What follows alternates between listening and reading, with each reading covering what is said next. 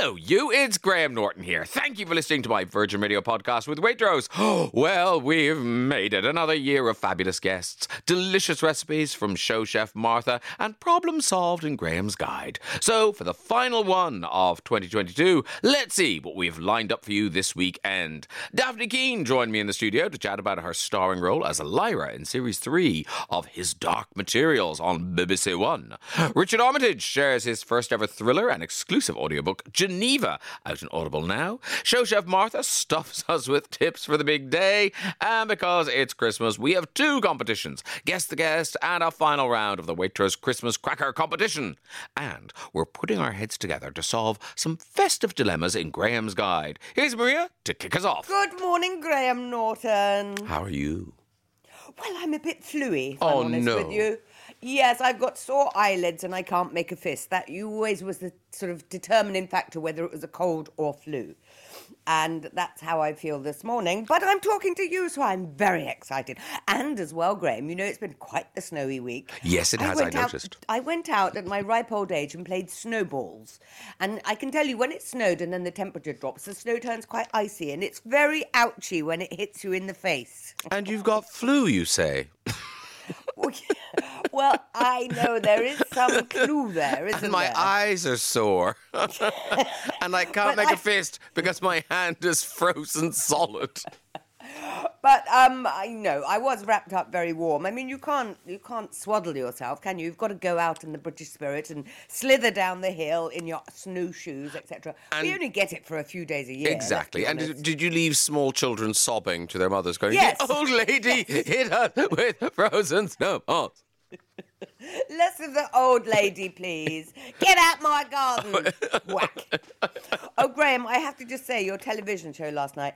I mean, Tom Hanks I know. has to be the gift or that never stops giving for all chat show people. It's like you just were able to sit back and go, oh, I can have a little sip of my drink and wind him up and let him go. Isn't he brilliant? Honestly, God, he really is hands down the best guest. I mean, he's just phenomenal. And also, because what's interesting about him, he, he takes the limelight he earns, but then he's very good at turning and shining the light on the other people on the couch. And he asks them questions and he bigs them up and makes them more interesting. Everyone, all the guests were better because Tom Hanks was there. You, re- you really need to have him on every week. Can you organise that with him? Or someone could commission the Tom Hanks show, and then I could just stay at home. Yes, that's true. That's true. You- the that- Tom Hanks show. Yes, It would be is- better. It would be better. Uh, Oh, Graham, Graham, I have to say to you as well. Sorry, I keep having to Oh, say things. oh, yes. Um, no, no, no, no. It's a good thing. I was lying in my sick bed yesterday, feeling va- rather sorry for myself, as one does, and then a knock on the door, a little delivery driver. Well, it wasn't that small actually. Um, and I had, you know, our friend the artist Clem Evenden. oh, yes. he has done a collab with Clarins on some Christmas crackers, um, which I've never really liked the look of before, Christmas crackers generally. But these have got a very expensive Clarins product in each and every Ooh. one. So I'm using, I'm slightly using them like, um, like a, an advent calendar. I'm opening a new thing every time, pulling a cracker myself. Well, Dolly tries to get the other end, but she's not really very good at it. And um, getting a new product. I'm, although, frankly, whatever the products, I really need builders in at the moment to put my face together rather than Oh, just a bit of Clarins. Now, I have to need say, scaffolding. Given Yes. that, given that I introduced you to Clem, Oh, yes. uh, hello, delivery driver. Uh, I, there's been no ding dong at my door uh, with fabulous ha- um, crackers. Oh, Well, oh, all I can say, Graham, is maybe I'm better at keeping in touch. Okay. I'll just leave that hanging there All just right. for a moment. Mind you, we, we, had our, we had our TV show Christmas lunch yesterday. Oh, how was it? Your team, your it- team at the BBC. team, the team. It was great. It was really good. But we had Christmas crackers. They were so bad you kind of think, how do you have the nerve to kind of in the factory, in the Christmas factory, do they just kind of roll around? Yeah, that'll do. That's good enough. Because just terrible. The joke's awful. And you got to, somebody had to write that joke. Someone had to write that on a bit of paper. They were absolutely awful. Uh, I, I think a lot of the time as well, they're uh, from different countries around the world, and what they do is they get translations, and the translation is completely wrong. So the joke makes no sense. So it says, you know, why did the ladder fall over? Because it was in the wrong place, or something like that. You know, it's just not that, a that funny was joke. that was the level of that was the level of the jokes. But these ones are very good, and they don't have jokes in because really. You know, because the jokes because are yeah, skincare is a very serious business. Yeah, why exactly, why would you? And also, if you laugh, you give yourself more wrinkles. So it's very very important not to. I think that's a price worth paying, but then I am looking like crazy paving at the moment. So. Uh, all right, well, uh, get, get, your crazy paving face uh, into uh, a letter, and you can read it aloud to us. Virgin Radio. Uh, You're right, very good today. You're you're on point this morning, Graham. Mm, I thank you. I thank you very much. Dear Yes. Graham and Maria. Yeah, Dear yeah. Graham and Maria. Yeah, yeah. I'm just going to keep saying that until you stop. Dear Graham. No, I didn't say anything. Dear Graham and Maria, I'm engaged to a very lovely man and we're getting married next year. We've been together over 10 years and have built a lovely life for ourselves. He's always been very adamant that he's not interested in having kids, while I've always been a bit ambivalent. I saw a future without kids as a positive thing where we'd have lots of travel and do lots of lovely things as a couple. But recently, I've been getting strong, broody feelings. I'm 35 and pretty much all of our friends have kids. I see them doing all these lovely family events and I feel we're just missing out. As a gay male couple, becoming parents wouldn't be the simplest thing in the world, and I'm aware that even if we did both want kids, it would be a long and stressful path with no guarantee it would happen for us. But I can't help but feel a tinge of sadness when I now think of our future. This doesn't feel like the right attitude to have while walking into a marriage. I've discussed my feelings with my husband to be, and he has been very sweet but adamant that kids aren't for him. And to be fair to him, he's been honest with me since day one. I still feel like a life without him, but without kids, would be better than a life with kids and without him. But all around me are couples with kids, and I can't help but feel desperately sad that that will never be us. I need to move on and accept it, but I'm not sure how.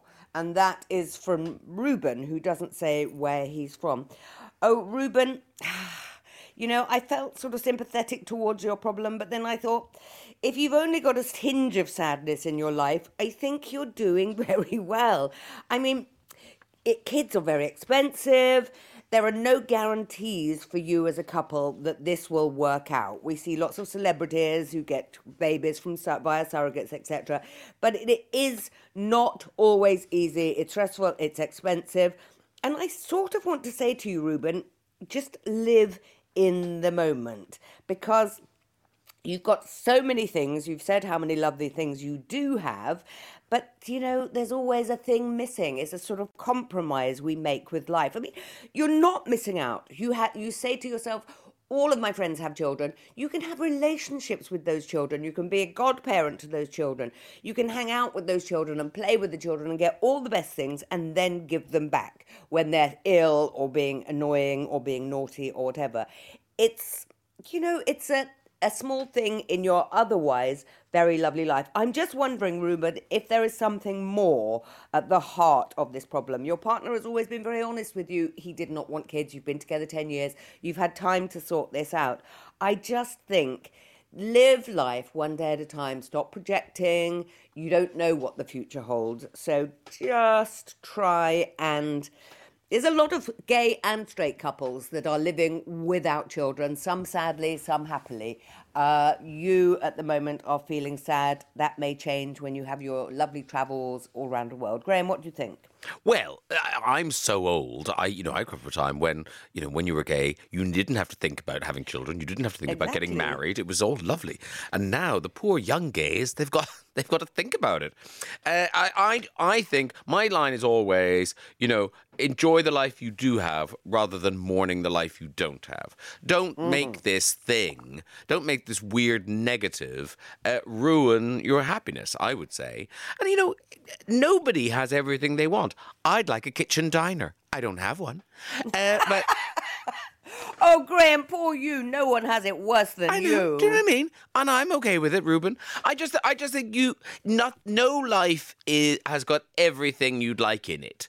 It's, eh, there's always some compromise. There's always gaps, and and I think Ruben, in that final paragraph where you're saying life with this guy without kids is better than having kids without him that's all you need to know. You've done your emotional bank balance and this the this marriage, this life you're going to be living, yes, there will always be a bit of a regret. There'll always be going, oh, I wish we'd had kids, but it shouldn't dominate the life you're living. It shouldn't be the primary your primary focus. You're going to live life with a slight regret. You know, I wish I'd been an Olympic athlete, but that didn't happen for me, Maria.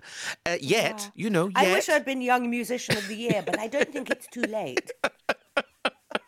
Well, what's in those Clarins crackers? A lovely recorder that I'm very good at, doing Frere Jacques. What about fostering, Graham? Do you think, uh, you know, further down the line, if this tinge of sadness becomes something more, then you could think about fostering. You know, there are so many kids in foster care. Then it's not a permanent thing, but you're giving back and you're giving somebody Yeah. a lovely life or some lovely time. And it's not necessarily permanent, or you could make it so. I have a funny feeling. Uh, lovely husband will go say what now, uh, because I don't. I don't think he'll be too keen. But yes, there are those options. You you can do fostering. You can uh, you can volunteer somewhere. You would help with kids. You know there are lots of. Uh, there are lots of ways of of giving back to, to younger people if you wanted to do that, Ruben. I just feel you know, I know, yes, I, I just think you can live a life with a little regret, but it shouldn't dominate your life. And, uh, you know, and, and as Maria says, you are clearly very happy, very lucky, and and you're about to get married. So don't, I feel like, yeah, you're kind of ruining it for yourself. You're, you're, you're kind of making it worse somehow. I don't, you know, Yes, I think so too. I think there is always that. I mean, if it is just a tinge of sadness, uh, don't you think everybody lives with that, Ruben? Everybody lives with something. I wish I'd tried harder at school. I wish I'd got a better degree. I wish I hadn't left that boyfriend. You know, we all have. Life is full of regrets, but you turn them to your advantage. And it sounds to me like your life is pretty darn perfect at the moment, and you're just throwing something into that mix to mess it up. Just have a look and see if everything else is okay in your life, Ruben. The responses, part one. Uh, Sarah Starbridge, uh, short bit of advice for him: just get a dog. it's, which is a sort of equivalent to like, oh, shut up, Ruben. I'd really like kids. Get a dog. Okay, thank you, Sarah Starbridge. Billy and Dundee, you need to know that you can't force someone into ha- wanting children where they don't want them. Devote your time to and with your partner and your friends. You may want to offer to take your friends' kids for a night or two to let their parents have a night out or even better, a rest. Then you'll find out if you really want kids. Good advice from Billy and Dundee. Uh, Dean and Nibla the cat from Brighton. Hello. Enjoy the moment and get on with it. I'm 42 and my future husband and I are still thinking about having kids whilst enjoying our lives together. We check in now and again with each other, but enjoy being the uncles in the meantime. And I have to say, uh, that's the other thing uh, for boys is, you know, you don't have that biological clock ticking in the same way. So there is a kind of a a kind of a luxury for for Ruben and and his husband that they can you know they can change their mind at some point. Uh, Angie from Yorkshire, get new friends. Okay, I mean childless ones. Get some new childless friends.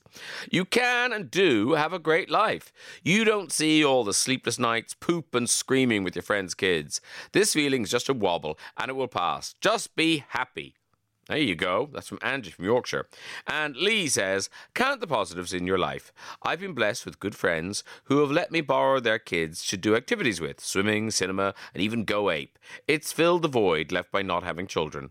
I've also been volunteering with children for 30 years. There is a lot out there. Go make some lucky youngsters happy and spend quality time with them doing stuff they enjoy. You can't say fairer than that, Lee. Thank you very much. Graham's Guide. Here we go. Dear Graham and Maria, I've made a discovery I didn't want to make. I know exactly what my boyfriend has bought me for Christmas, and unfortunately, I don't like it. We've been together for just over a year, and it's our first Christmas ten- uh, first time spending Christmas together. We didn't do presents last year as we both couldn't really afford it. So he's gone all out this year and spent a fair amount of money on what objectively is a really lovely necklace. He didn't hide it very well, and I found it in his bathroom drawer the other day when I was looking for a spare toothbrush. It's really not my sort of thing at all, and I really love how much he's trying to impress me, but I really didn't want him to waste his money on something I won't wear. Do I suck it up and wear it when he gives it to me so that I don't hurt his feelings? Or shall I tell him to return it now so he doesn't waste his money? I'm worried that pretending I love it will give him a false sense of what I actually do like in the future and will risk the same problem at every birthday and Christmas. Help! And that is from Hannah in Gravesend. Well, Hannah in Gravesend, I've got a feeling we're going to be getting quite a lot of these problems over the next few weeks. And this is my call out to everyone keep the gift receipt. It doesn't have to have the price on it, but people need to change things. We think we're doing a nice thing, getting them something we like, and they hate it. So I'm going to go out on a limb here, Hannah from Gravesend, and say, tell him, tell him, tell him, tell him. You can say, Oh, I was looking for a spare toothbrush. Clearly, you don't live together, so you're looking for a spare toothbrush. Um, and then say, "Ah, it's such a big him up, big him up. It was such a lovely idea, but it's just not me, and I don't want to, you to waste your money on something that I won't wear because money is tight and it's crazy to waste it." And do all of that and say, "Hey, let's go together to exchange it," and then you'll get an idea of something that I do like because you know you don't really know my taste yet. We've only been together for a year, and it was such a, a, gorgeous idea. I can't bear the fact that I won't, you know. I mean, you just have to be honest about this, Hannah. You just have to tell him that this is not my cup of tea at all, but I love the notion, and thank you. I mean, face furniture and jewellery and art are very, very personal things. So it was him going out on a limb, thinking, what shall I get her? What shall I get her to impress her? And it will be more disappointing if you don't like it and you don't wear it, and he won't be able to conceal, you won't be able to conceal your sadness on Christmas Day when you know what it is. Although it might be for someone else. What was that thing in Love Actually? Emma Thompson. She yes. Found, yes. She found it was for the girlfriend and not her. Anyway, that's um, I, I digress. Oh, no, Just that, that, I feel. Oh, now, no, no, no. Now that's all I can think about is Hannah. is Hannah putting a brave face on and then opening something up and going, uh, oh. It's a CD. Wasn't that what she got? A CD Yes. instead of the lovely thing that. Oh, that was hideous. But anyway, I don't think that's the case here, Hannah in Gravesend. So I'm going out on a limb. Tell him before Christmas, go with him, exchange it, be lovely to him, and say thank you very much and all of that. It's much better than lying, which you don't want to start now. I don't know. I I feel like you, you Oh. wait you wait for Christmas Day. You open it. You open it and you go, thank you so much. Because look, he's put, put a lot of money into this, a lot of effort into this. And so give him his moment. Give him his nice Christmas Day moment where you're thrilled and you're delighted. She's and not thrilled, Graham. She's not thrilled. well, she's found it. He she got her. help- she can't he got her something. it. There's something so. I, I'm. I'm. I'm. I'm over Hannah. Uh, I really am. Oh. I just kind of think you can't complain that somebody liked you wrong. You know, oh, oh they, they got me a lovely, thoughtful gift. Yeah, no, no, no. Just be delighted somebody got you something. Be I think that's delighted. fair whether, if it's your mum or your grandma or somebody that doesn't know you that well. But if it's a partner, you so want them to get you. That's a very important thing. And I want him to get Hannah as well. And I'm imagining this horrible floral thing that probably costs a lot of money but is hideous and she'll never wear. and so there's no point. And then I- you, and I feel I'm getting she's Hannah. waiting until Christmas Day to sort of have to say this horrible thing. Well, you think she should just fake it? Yes, I think there's there's a big whiff of spoilt brat about this. Uh, just ah, ah, ah, We could have said that about Ruben, but we didn't. no, but also that's about having an entire family. This is about some necklace found in a bathroom drawer. Just But it's also about a relationship and where, where they move and, forward. And, and and here's the thing: I'm not saying she fakes it forever. I'm just saying on the day you fake it, and then you know in a week or so you kind of go, oh, I was thinking, you know what? Do you mind? Do you have the gift certificate? Because actually, I don't wear necklaces that much. I wonder if I could take it back to the shop and get some earrings instead. Do you mind? Or I actually, what I'd really like is a bracelet or whatever. Just say Yeah, something. and he'll say, then he'll say, "But you said you loved it on Christmas Day. Wow, what's changed between now and then? I don't even know you at all. We're over." Yeah, and then great. Han- Hannah can take it back and just get the cash. Don't hate on Hannah, Graham. I think if she's got to wait for another however many days it is until Christmas Day, with this dread in her heart, she's found it. What she needs to do is fess up to finding it. I was oh. looking Oh. for a toothbrush. And here's the other I'm thing. really sorry. Here's the other thing. Was this for your mum? Bring your own toothbrush. she, she, want- she wants a free toothbrush and a necklace she likes. No, she's very demanding. And uh, no, I just think open on Christmas Day and be delighted. Just be delighted. And then eh, after a few weeks, just kind of go, oh, I quite like to take it back. And yes, he'll know he got it wrong, but he'll also know that she spared his feelings. And that's a nice thing to do. Surely. Uh, well, I think we're disagreeing on this one, Graham, because I think why put off the horror and for weeks and weeks, and she's got to fake then being delighted with it all, and you know, oh, such a surprise. She's seen it already. It's hideous, and she might as well bite the bullet now, and then they'll have got over it by Christmas Day, and then she can wear it all over the holidays and say, "I love my necklace or my earrings or my." and he'll know he didn't get it for her. He didn't pick it. It just. It, If they go together though now. Well, no, but then she'll go, "Oh, do you have an extra, you know, two hundred quid so I can get that one I really like?" And he'll go, You- "What?" We don't know that, Graham. You are now just extemporizing on Well, this Well, I think you might, should- she should might gift something cheaper. He should give he should gift her up a toothbrush and give it to her because that's clearly what she needs and wants. And then she can say, Oh, I don't really like this sort of toothbrush. Toothbrush. I, I mean, you don't know me at all. The responses, part two. Vicky. Right, my husband still brings up the time more than 20 years ago that he brought that he bought me a Prada bowling bag.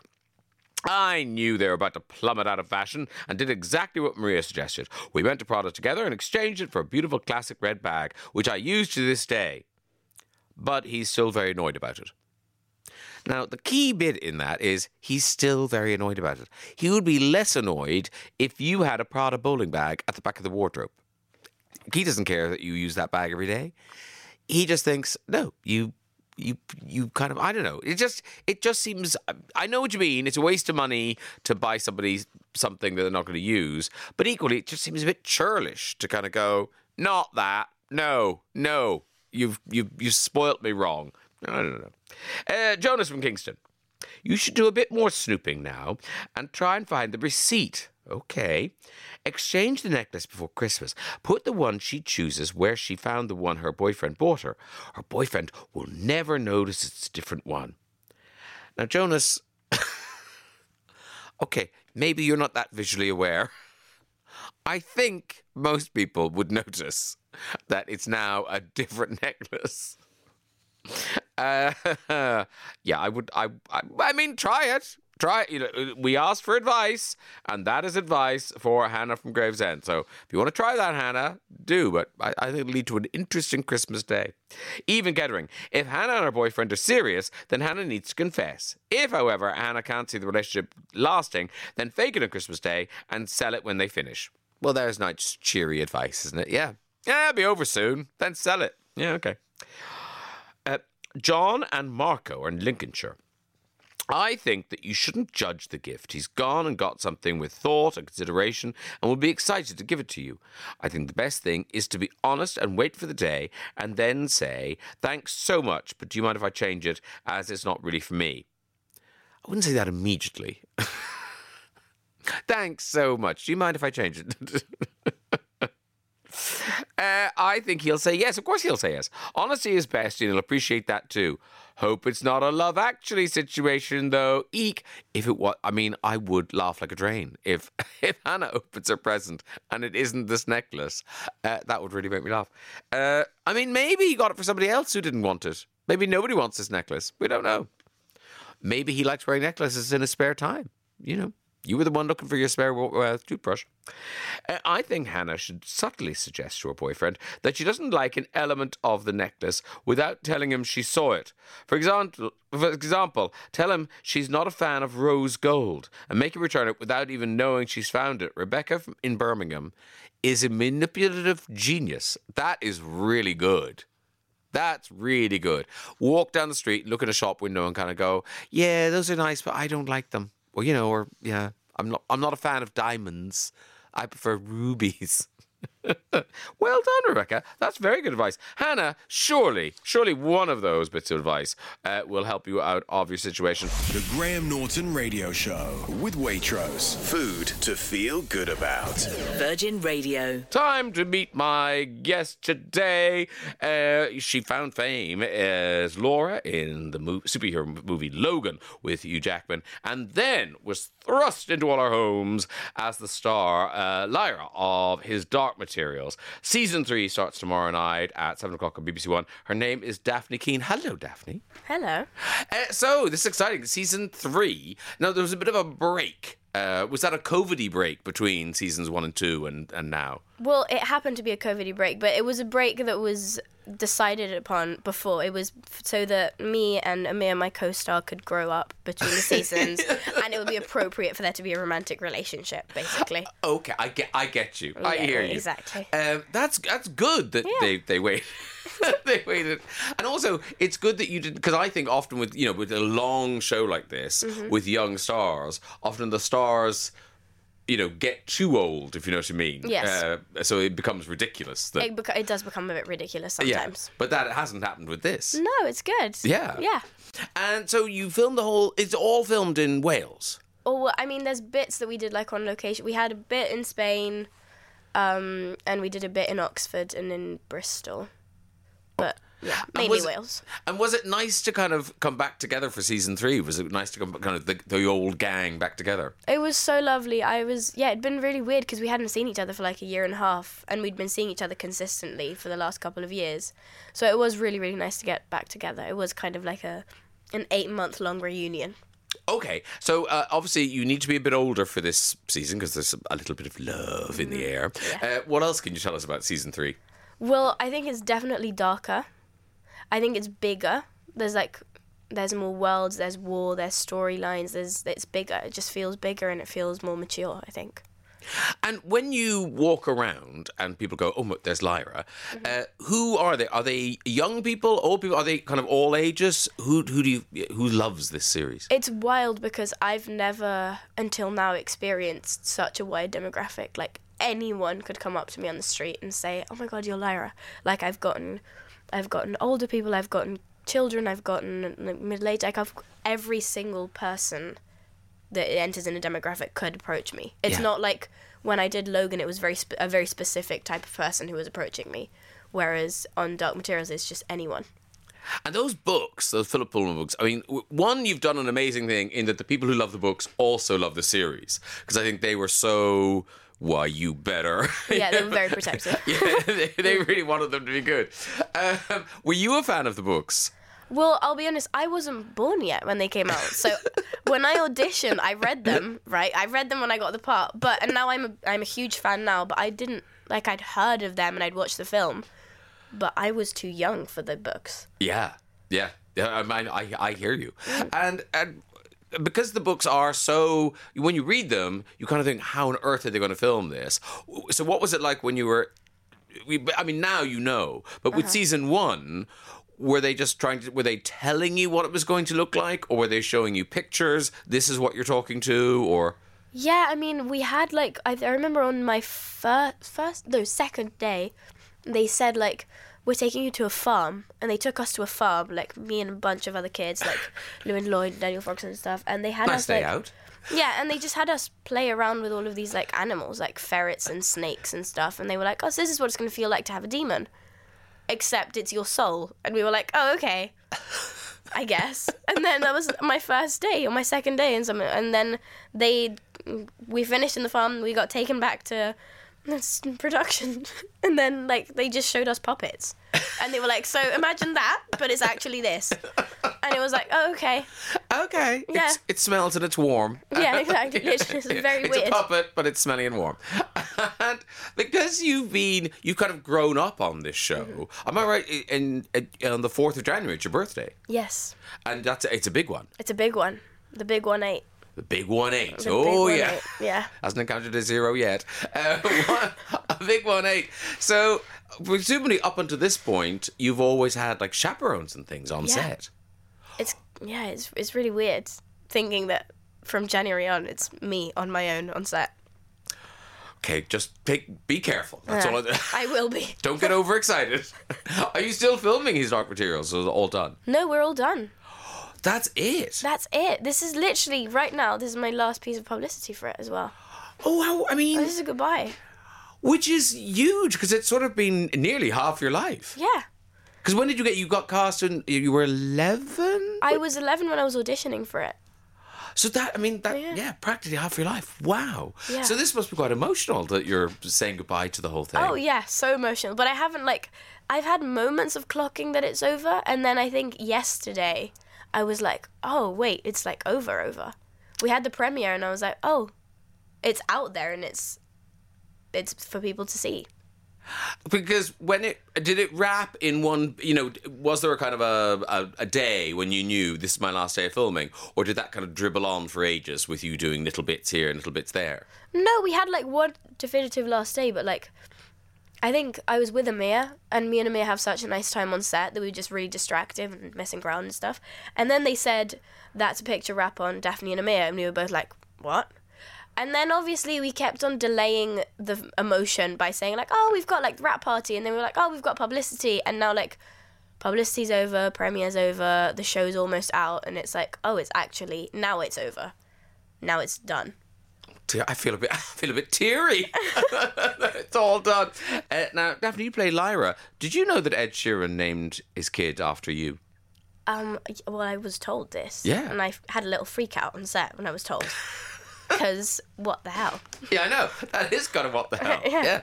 Actually, we probably will meet lots of Lyras. In about kind of, you know, 20 years, you'll meet lots of people who are called Lyra. I mean, I hope so. That'd be really nice. Yeah, and you'd be like, I'm called Dafne. Yeah. You're Dafne. It's one of those Dafnes that makes me nervous because I look at it and kind of like, is it Daphne? Is that a Spanish spelling of Daphne? Or It's a Spanish spelling of Daphne. It's an agreement that my parents came to because my dad's English and my mum's Spanish, and my surname's English. So my mum was like, "So we'll spell it in the Spanish way." So it's kind of balanced, very good. but it's Daph- pronounced Daphne. good. Yeah. I'm on it. I'm on it. Dafne. Uh, uh, tell me this: when you like, what was the audition process like for this? Were there just were there thousands of young girls kind of going up for this thing? Well, I think they were. I, I did a bunch of auditions. Like I said, I started auditioning during Logan. Okay, so you got Yeah. lo- which must have given you confidence. If you're in a big, big kind of Wolverine movie, I mean, in a way, yes, but in a way, I didn't really know what was going on. I was just enjoying my time on set. Like, I think when you're that young, you don't really know what's going on around you. I was just like, okay, cool, I'm on a film set. Like, I didn't know what was happening. Like, have you seen Logan since? Have you seen Logan kind of now that you're 17? No, but I should, I think, because I don't think I clocked what was happening on set. I was just like really having a nice time, and I was like, oh, lovely people, but I didn't know like the scale of it. Because I say, I, I think if I if I saw something that was when I did when I was 10 or 11, Mm-hmm. I'm sure I wouldn't remember huge chunks of it. Yeah, I think I don't know. I, I actually think I should watch it again because it was It was very good. I remember being very good. You should watch it again. okay. I will. Yeah, that's a good idea. so you're you're in Logan, and they kind of go, "Oh, by the way," and now you're being considered for this huge role in this massive, big TV Yeah. series. So w- was it all on tape, or did you have to go places? Well, I taped. So I taped while I was on Logan a couple of times, and then I didn't hear back from them. So I was like, okay, so I haven't got it. And then a year later, when I was filming a different film in Puerto Rico on my only three days off in the summer, I got an email from them being like, we need a self tape from you in a Cockney accent in the next 24 hours. And I was like, um, okay. So I'm like, okay, I'm on it. And I was like, let me get, let me go get a dip in the sea and then I'm like ready because it was like my three days off it was the beach I was like I actually need to have a swim before so I went in the ocean had a little swim got stung really badly by a jellyfish like across my face was like putting all sorts of stuff on my face. We're in this tiny island off the coast of Puerto Rico that had no hospital. First time I've ever been stung by a jellyfish. My mum's like okay maybe my daughter has like an anaphylactic reaction and just dies. It was actually quite terrifying. And then when I was fine I was like okay cool. And we just like asked the hotel for a bunch of lamps from different hotel rooms and then had like a really precarious setup. And then I learned a Cockney accent in about an hour. And then I sent my tape and the Wi Fi was really bad, so it didn't get there until like four hours after the time it was supposed to be Yeah, in. yeah, yeah.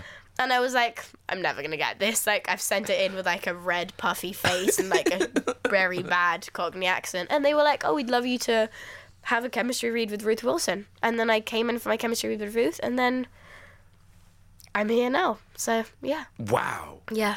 And what must be so strange for the people like Ruth Wilson is, you know, she started this job with a child, and now she's finishing this job with a young woman. I mean, Mm. Yeah. that you you've grown up around her.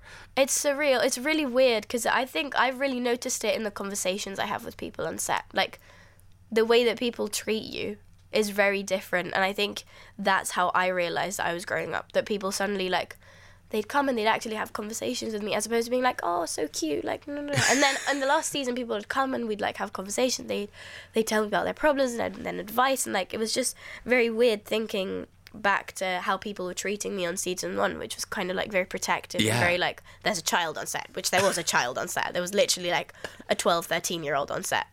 So it's very it's very curious to like see how I don't know how we've grown up on this. It's very weird. And now that the season, you know, you've completed this enormous body of work of his dark materials, Uh-huh. this is a massive thing. Um, are you going to take a break? Do you think you might go to college, or are you just going?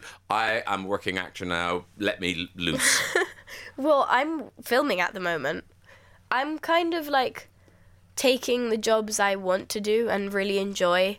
I'm not trying to film all the time unless I love the projects I'm doing. Um, I do. I'm kind of thinking when I finish this job, I've got something else lined up. But after that, I'm gonna try to take some time and I want to like do some courses and study with people I admire and like go abroad and travel and learn and film more. I don't know, just take everything as it comes, absorb as much as I can from the world. Well, such an exciting time to be. So exciting. Such an exciting time to be Dafne Keen. Uh, congratulations on his Dark Materials. Season three starts tomorrow night at seven o'clock on BBC One, and of course, it's all on iPlayer. Uh, that's it. It's That's a, it. It's a wrap on his Dark Materials. The rest of your life awaits. No pressure. no pressure. No pressure. All right, take care. Thank you so much for coming Thank in and seeing us and Thank you so sharing this moment with us. Take care now, Daphne. Bye bye. Merry Christmas. Merry Christmas. Oh yeah, we can say that now. Yay! Yay, Merry yay. Christmas. There's more to come. We have two Christmas competitions and we speak to Richard Armitage about his new exclusive audiobook, Geneva. But first, Merry Christmas, Martha. Merry Christmas! oh, it, feels Christmassy in here. It, as you were just saying, you, you got your snow ride from Brighton. Yes, I travelled in a snow globe all the way here. Just the train through Sussex in the snow is just. I've never seen it like that before. Beautiful. Lovely. Most people listening are going, train? I know. the only train we know in the about land. the snow. Uh, what was the train part of that story? I know. Would you believe it? Thameslink very reliable these days. Okay, so if anyone wants to get the train today, go to Brighton. Yeah. Uh, if you're missing your train action. It's worth it just for the journey. Honestly, it's beautiful. Oh, lovely. Eh, well, I'm so glad you made the journey because, oh, the smell's wafting towards me right now. uh, you have made another in your series of The Best. Today it's The Best The best Christmas gravy. Christmas Gravy. But you'd be pleased to know not I haven't just made you a vat of gravy to just sip with a spoon mm. like a soup. I know. I honestly, I would have been happy with that, Martha.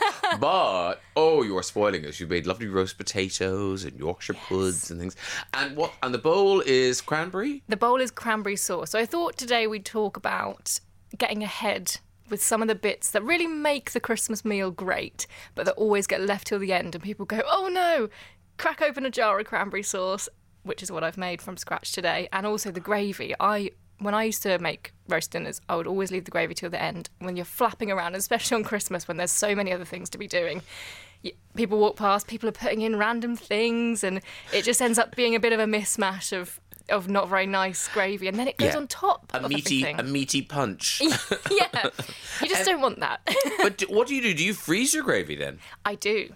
Okay. So you could have made this recipe column actually came out two weeks ago because it was saying if you want to be that that organised, but realistically, I think most people might be doing it this week in the build up. But yeah, you can make it, you can freeze it for up to three months, or you can stick it in your fridge for a couple of days. So you could do it a few days ahead. Wowza! I'm very impressed. Oh, okay. Um, uh, well, let's not get to the recipe yet. Uh, so- and the cranberry sauce you don't need to freeze. You just pop that in the fridge. You can just pop that in the fridge, and it's actually really easy to make your own cranberry sauce. Only four ingredients. Only four ingredients. Yeah. One of them is cranberry. Uh, Is, Correct. is another one sugar? Yeah. there you go. You could get them all. Sugar, water. Uh, is there orange peel or something? Yeah. Oh, there you go. That's four. Okay, we're done. You're giving it away, Graham. I'm, oh, damn! Don't know. What are we going to talk about after Razorlight? Uh, okay, I'm going to uh, be dunking some uh, roast potatoes in delicious Christmas gravy and cranberry sauce, and we'll find out how to make them. So, the best Christmas gravy starts with you would think turkey, but obviously it's very unlikely you're having your turkey lying around a couple of days before Christmas. Yeah. So, if you want to get ahead with this, we're going to use chicken wings as the basis of our stock. And these are really good value in which I think it's like £1.50 for a whole big packet of chicken wings. So, you can use that for the, the basics of your gravy. So, you're going to take an onion, chop that off with the skin on. Say what now? I know, sounds weird, but the skin is what all contributes to that lovely golden colour in the gravy because it all gets strained out at the end. So give it a wash, Okay. Chop it up, leave the skin on, Yeah, stick it yeah, into yeah. a roasting tin with some celery and carrots and the chicken wings and some rashers of smoked bacon.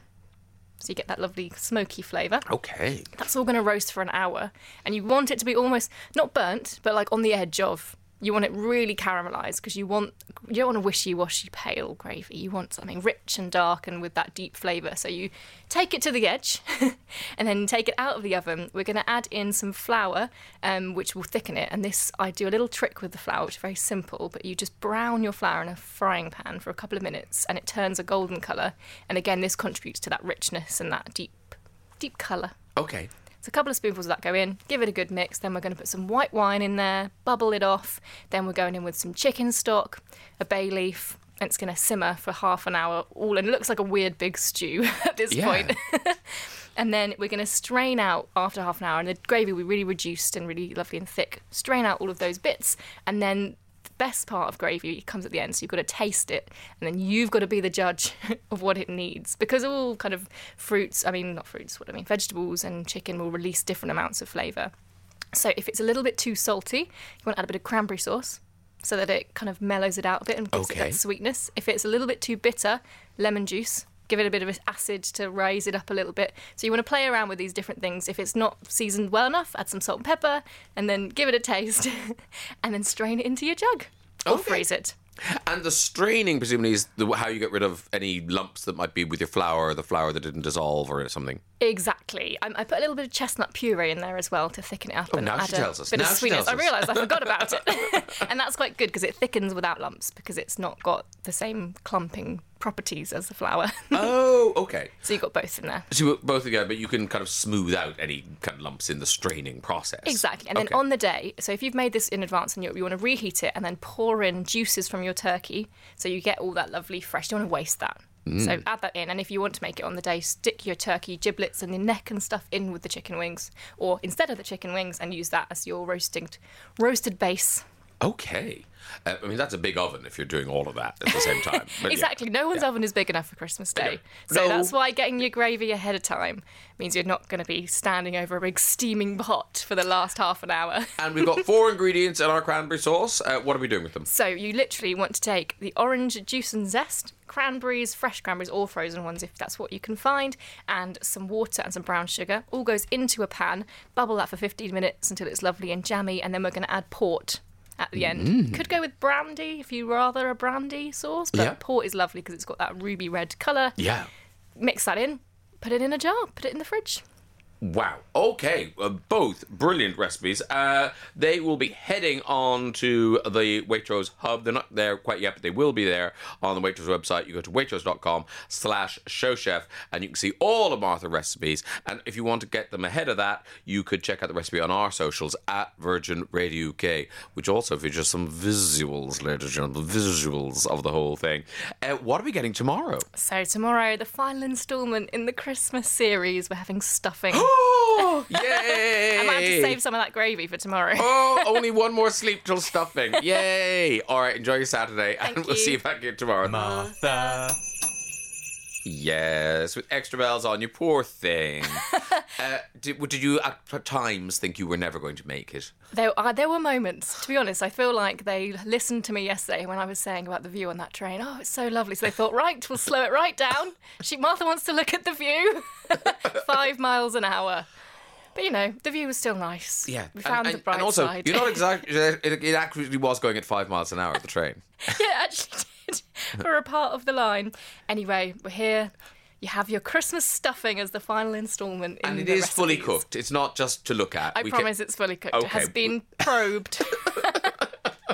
Uh, so, what makes this uh, stuffing so special? So, this stuffing actually came about as kind of part of a disagreement.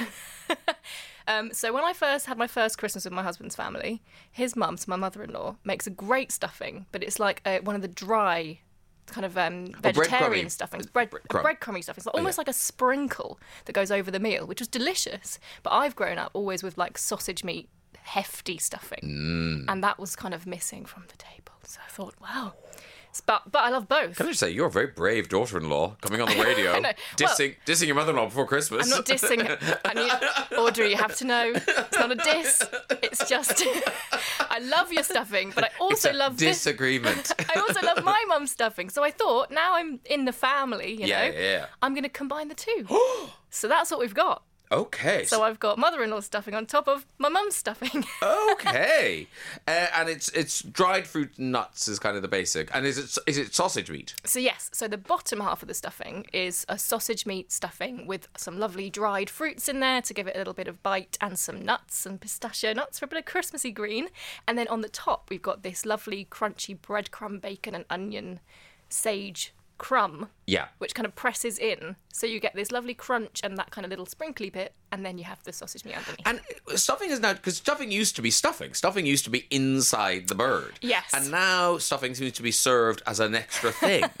Yes, and I, to be honest, I do think that is wise because the more, if you stuff your bird, it's quite risky. If you stuff it too full, you risk not cooking it properly, or you dry out the meat on the outside so intensely to cook the stuffing right in the middle, and also it doesn't get crispy. It just is a bit, Yeah. you know, soggy. So I, if you want to put stuffing inside. Put a little bit, but don't pack it too tight, or you'll Yeah, yeah, yeah. stop. You'll take ten hours to cook that turkey. and it won't be very nice. and it won't be very nice. Yeah, or. So do your stuffing on the side. And some people, you can roll this mixture into balls if you rather have stuffing balls. But I do it in a big loaf tin because I quite like slicing it into big slices. And also, then the next day, it's lovely, isn't it? oh, yeah. yes, in a Christmas sandwich. Oh yeah, old stuffing, old stuffing with a bit of old cranberry sauce uh, on some bread. Oh, lovely. That is nice. Already, I'm looking forward to Boxing Day.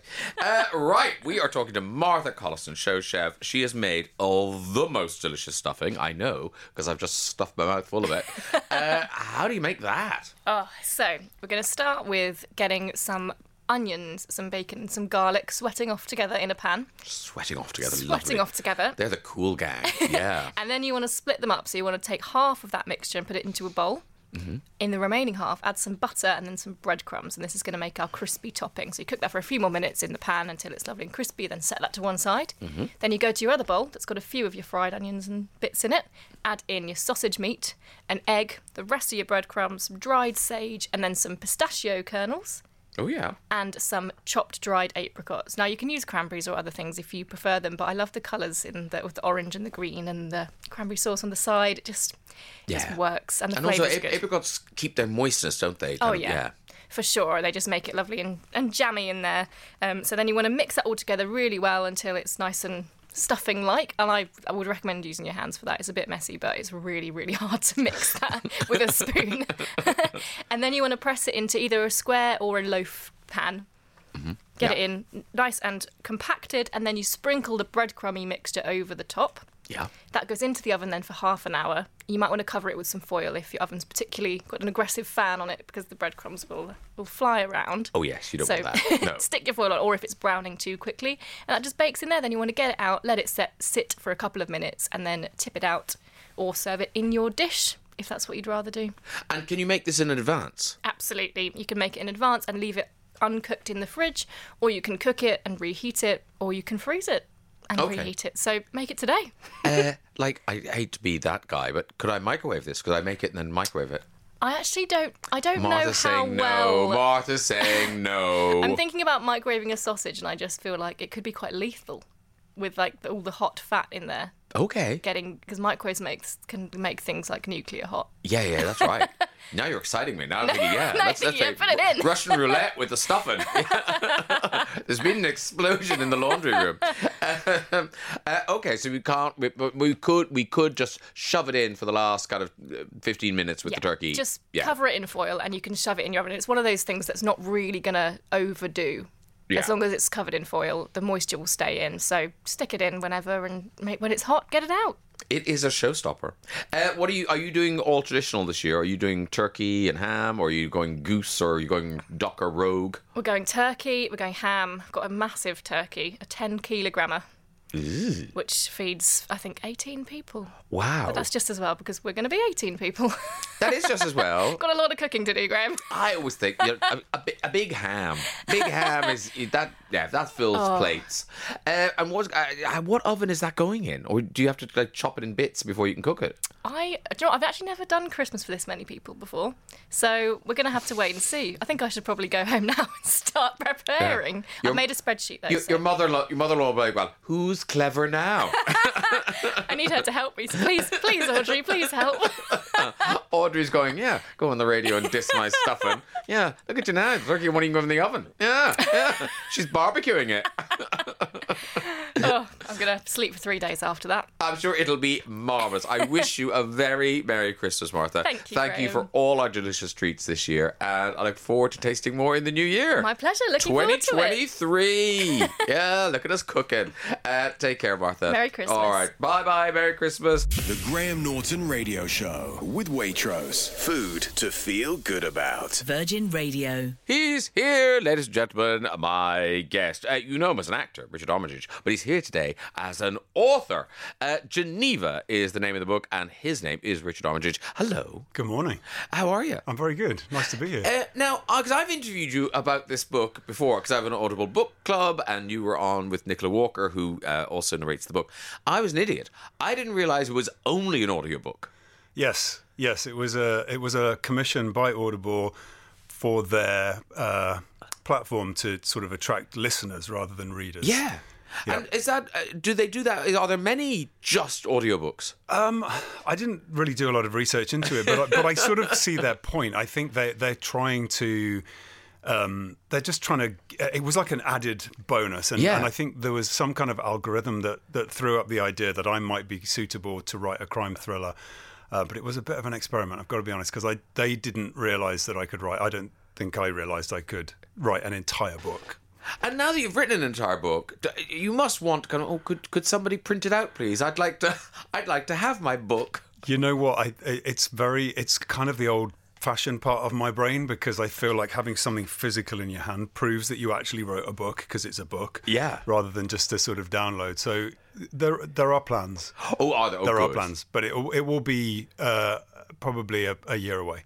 And uh, so, talk to me about the writing process, knowing that it's it's going to be read aloud, that people aren't going to read this themselves. Does that change how you write it? Yeah, yeah, absolutely. I mean, I, I read every word aloud, and I'm, I'm slightly obsessed. I come from a musical background. I trained as a cellist and a flautist, and a, and you know when you, as you know, when you go through your kind of drama training, whatever it is you do, you're always into the sound uh, of words, the rhythm of words, and I just thought the listening experience needs to be immersed in that. Like the the sound of words and what words look like on the page is so different. Yeah. Um, and you can get yourself into tricky situations when you write something that just looks great, but then when you say it out loud, it it's uh, it doesn't punch through, or or you can kind of create an inappropriate word out of nowhere. So. Yeah, a little clunky. Yes. Yeah. so I did, and even even in the recording process, I was slightly changing things that didn't work or sounded, you know, repetitive. But no, it was it was a, a, a really unusual experience.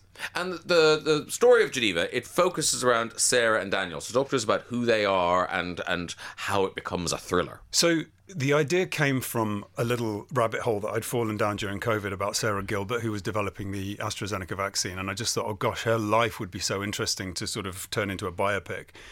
So when they asked me to write, I already had her in my mind as as a as a basis for a character. So I've written a story about a Nobel Prize winning scientist who was invited to Geneva to be the face of a new um, biotechnology called Neurocell, which is uh, a neural implant. Does, if that rings any bells. Yeah, yeah. No, gotcha, gotcha. Um, but she starts to exhibit a, um, symptoms of uh, early onset Alzheimer's. Um, and she, uh, the, the four days that she's in D- Geneva, things are done to her uh, in a kind of gaslit relationship that she has to extricate herself from. So that that's how it becomes a thriller is sort of watching her shake off her oppressors.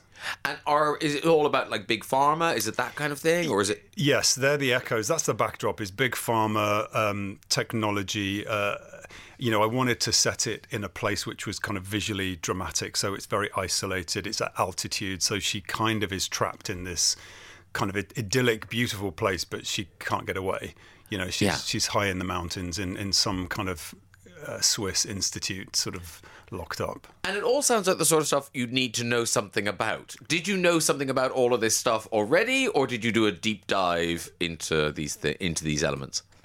bit of both little obsessions i have with big pharma and technology but also you know i'm a i'm an avid skier anyone that kind of knows me knows that i'm obsessed with skiing so i've been to the mountains a lot and i find that sort of isolation both exhilarating and a bit creepy as well. You know i have you know just the idea of getting stuck somewhere that remote. I just I, you know i wanted to write a scene where you know a guy takes a tumble on the mountains because in, in my head I'm writing a movie that I'm going to be in so I'm like why haven't I done a ski movie so, so I, I sort of incorporated those elements because I thought it might be fun to do Quick, while I still can. Yeah. quick while I'm still able to Yeah. Well, my knees are still Exactly, good. exactly And uh, and the Alzheimer's element. I mean, memory is such a great plot device.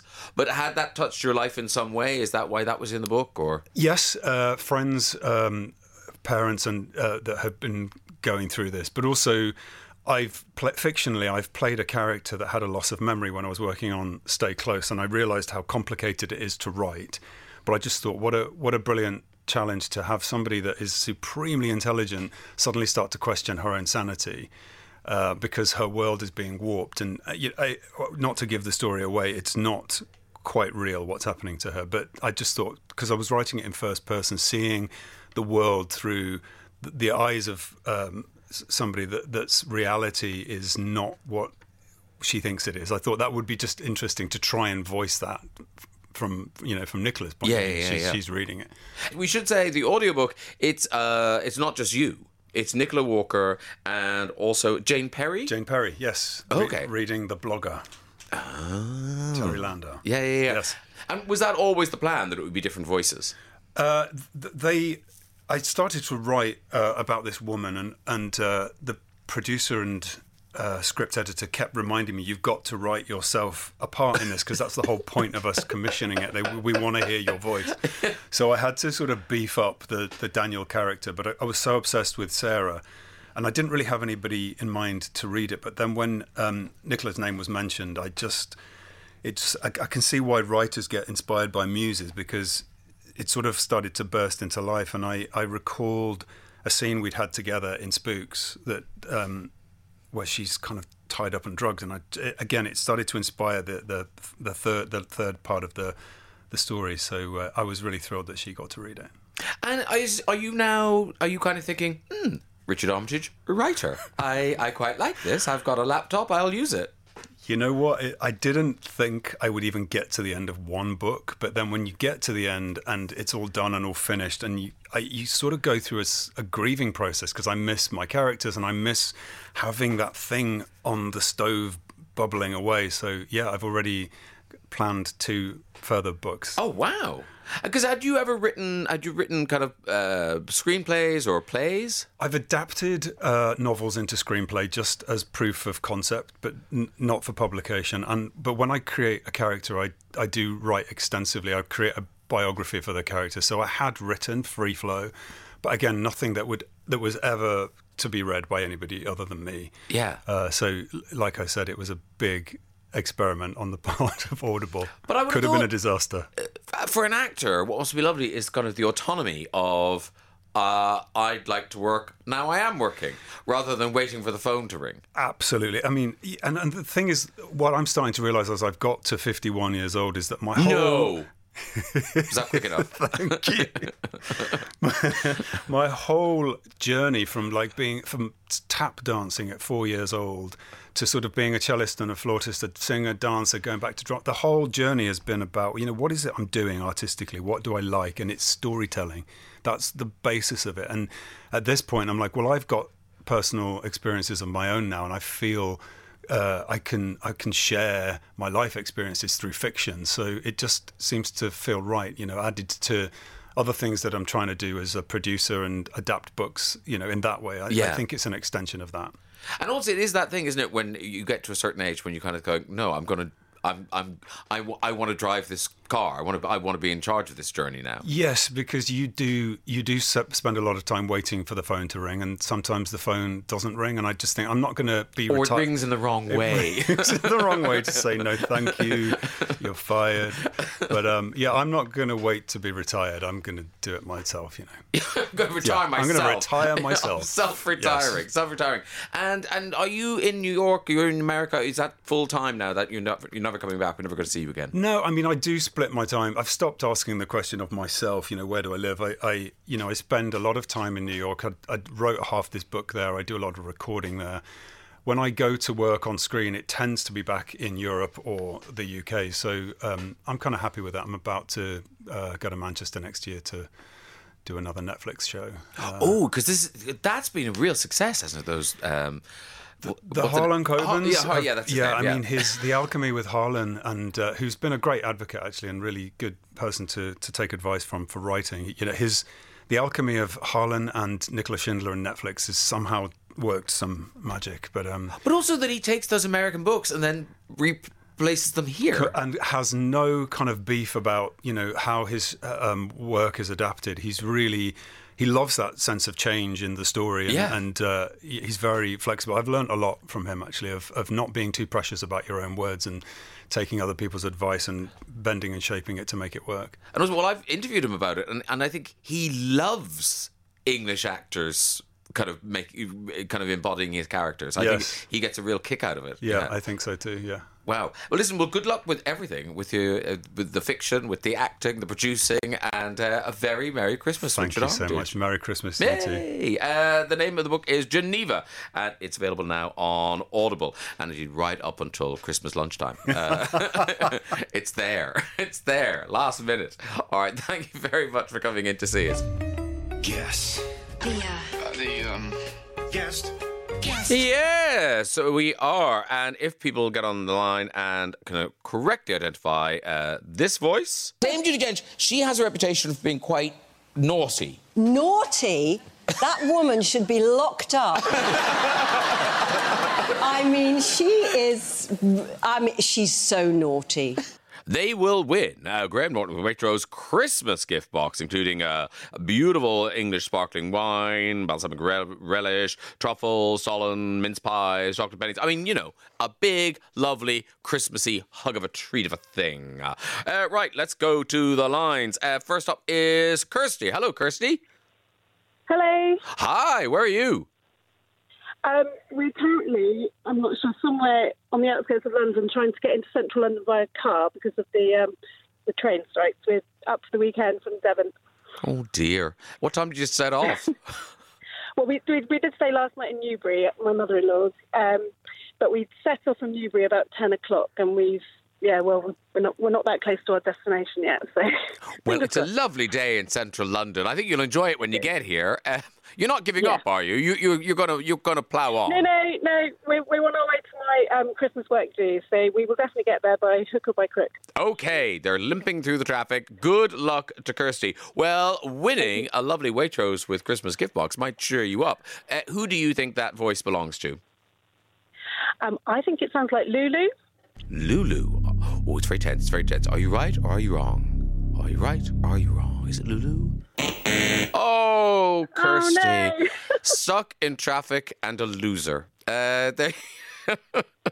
You're going to get to your party. You're going to have a marvelous time. This whole day will Thank be a very much. blur. It'll be a blur. Uh, Lovely to speak to you. Lovely to talk to you, Kirsty. Good luck. Oh, there. Oh, don't don't mock her with your sound effects. Uh, next up, we've got Terry. Hello, Terry. Hello, good afternoon. Good afternoon to you, Terry. Where are you? I'm in Sheffield, snowy Sheffield. Lovely. And do you have plans for a snowy Saturday in Sheffield? Uh, no, I hope not. uh, I, I still need to do some Christmas shopping, so I'll be running around the shop, so I need no obstacles in the way. Okay, you need no. Well, we might take some of the Christmas shopping pain away by giving you this uh, big Waitrose Christmas goodie hamper. So let's find out if you're going to get it. Who do you think that voice belongs to, Terry? I think it sounds like Dame Helen Mirren. Dame Helen Mirren. Okay, hmm. she'll have worked with Judi Dench. Is it Helen Mirren? Is it? Is it? Oh, Terry. Oh, no. Oh, Terry in mind. Sheffield. Sorry, you're going to have to go to Waitrose yourself and buy all that stuff. Uh, Thank you. Merry Christmas. hey, Merry Christmas to you, Terry. Thanks for playing. Okay, let's try one more. Let's try uh, Sylvia. Hello, Sylvia. Hello, Graham. Hello. Where, where are you? In Haslemere in Surrey. Jolly cold, jolly frosty. Yes, you sound like you're in uh, an empty fridge box. uh, quite a quite a muffled sound. Uh, where are you in your house? Yes, yes, sorry, yes, we are, yeah. V- very good. You're hunkering down. You're hunkering down. Have you got a, any any plans for today? well, as soon as you finish, um, I'll be taking my uh, greyhound out for her second walk, and then I'm going to do some cooking inspired by Martha. I'm going to make um, cranberry sauce as a minimum and see what else I feel like making. Oh, do. And uh, what's your uh, what's your greyhound called? She's called, well, her racing name was Twiglish Tululia. Uh, the kennels called her Tallulah, and we shortened it to Tula because it was all a bit of a mouthful. So Yeah, she's re- called Tula. So is she re- a retired greyhound? Yeah, yeah, she was a racing greyhound. We've had four. She's our fourth. Oh, how old? How old is Tula? She was 12 on the 1st of December. She's sitting looking at me now, waiting for her walk. oh, spindly legs on the ice. She's like Bambi. All right, Sylvia, let's see if we can cheer up your day with that Waitrose Christmas gift box. Who do you think that voice belongs to? I'm pretty sure it's the fantastic Lesley Manville. Is it Lesley Manville? Let's find out.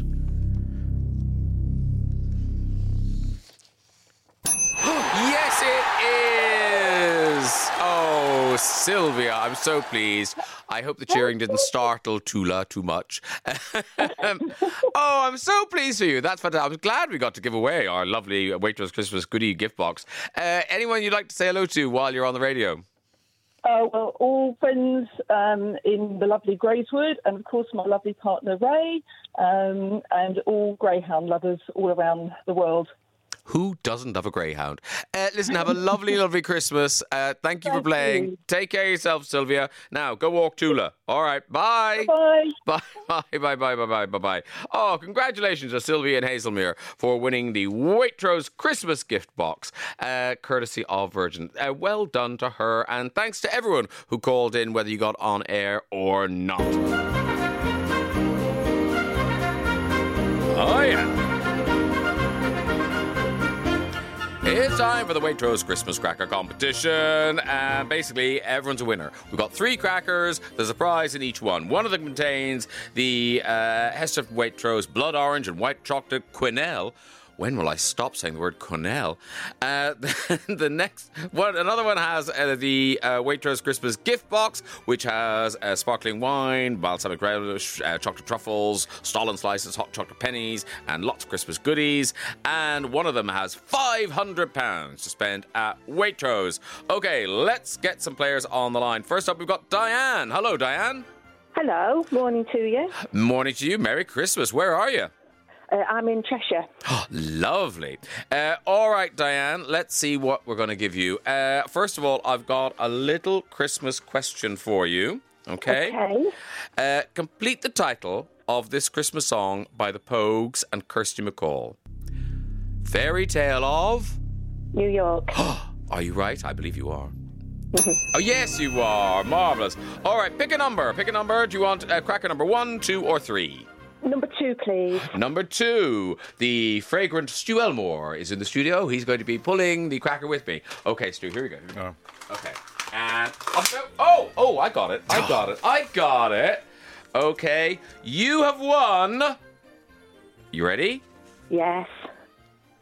You've won five hundred pounds to spend at Waitrose this oh, this no. Christmas. Oh, that's that's amazing. Thank you very much. I'm so happy Oh. for you. That's Oh, fantastic.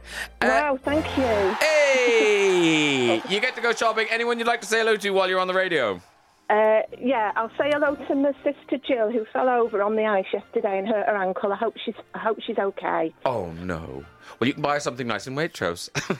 Oh yeah. or, or not. you, you oh no, I'll, sh- I'll gave share her, it. Yeah, you gave her a shout out on the radio. Yeah. she, would like to see you happy. Uh, all right, Merry Christmas to you, Diane. Take care Thank of you. yourself. Thank you very much. Okay. Uh, next up is Lynn. Hello, Lynn. Hello. Hello. The 500 quid is gone, but there's still prizes to win. Uh, Right. I know you're you're game, aren't you? Where where are you, Lynn? I'm at um, Aysgarth in the Yorkshire Dales. Oh, Beautiful. Are you snowed in? I am iced in, ice rink outside. Oh. If I was 20 years younger, I'd be able to go out. Not me. But you're, you're older and wiser than that now, Lynn. So I yeah, am. yeah, you're staying in. Uh, right, let's ask you your qualifying question. In the traditional story of Christmas, how many wise men are there? Three. Are you right? I believe you are. Yes, you are. All right, uh, cracker number two is gone. Would you like one or three? Uh, I'll have number three, please. Okay, Lynn's going for number three. All right, here you go, Stu. Okay, come on, come on. Hey, yes, Yes. Stu got it. All right, what what is Lynn getting, Stu? Uh, the Waitrose Christmas gift box. Yay! Oh, brilliant. Thank you so much. That's the sparkling you. wine and all sorts of Christmas goodies, the solid slices, truffles, and everything. That's a gorgeous prize. Uh, well done, you. Anyone you'd like to say hello to. Lynn? Yes, my husband Fern and my children Dominic, Jonathan, and Rachel. Yay! Congratulations and Merry Okay. Christmas to you. Take care Thank now. you. Thank you. Bye. Bye. Bye bye. Bye bye. Bye bye. And finally, we've got Chris in Norfolk. Hello, Chris. Hello, Graham. How are you? I'm very well. I think I know what you've got, but uh, I think I do too. You can say Quenelle again. you can say that again. Um, It's a show-stopping Christmas dessert. You'll love it. Uh, let's see if you're going to get it, though. You've got it. You've got to qualify. Uh, tr- traditionally, traditionally, what do we call the 26th of December? So the day after Christmas Day. What's that called? Let, let me think. Boxing Day. She's right, ladies and gentlemen. It's all looking, it's all looking good. Unless there's a disaster, I think I see a Quenelle in your future. Hang on one, one second. Here we go, Stu. Come on. Oh, oh, Oh, oh! it didn't- it didn't- It didn't. It didn't do anything. Bang. No bang. It's a faulty. It's a fault. Uh, maybe you don't. Maybe you don't get a banger if it's a Quenelle. that's, that, A that's fabulous it. Quenelle. Let me just check. Yeah. Oh, actually. um, uh, I don't know which one's right. I'm going to give you which. Okay. Because I opened the cracker and it said you were going to get some uh, fig and pear mince pies. Would you prefer a quenelle or would you prefer the fig and pear mince pies, uh, triple cheese oh, pastry? definitely a Quenelle. Quenelle it is. You wanted a quenelle, you've got a quenelle. Uh, is there anyone you'd like to say hello to, Chris, while you're here? Yes, please. My gorgeous daughter Jamie, that's poorly with COVID at the moment in oh. Beckenham. Oh dear. Well, you can send her a Quenelle to cheer her up. Quenelles all round. Fantastic. Thank you so much. Uh, Merry Christmas to you, Chris. Thanks for playing. Bye. Thanks to Bye-bye. everyone who registered today. Thanks to everyone who got on air. Congratulations, Diane, who got the 500. And thank you very much to Stu Elmore Thanks. for pulling his crackers so beautifully. Thank you so much for joining me on the Graham Norton Radio Show with Waitrose. And hey, make sure you are following us on our socials at Virgin Radio UK to see everything from Graham's Guide to gorgeous dishes from show chef Martha. Merry Christmas and speak to you next year. The Graham Norton Radio Show with Waitrose. Food to feel good about. Virgin Radio.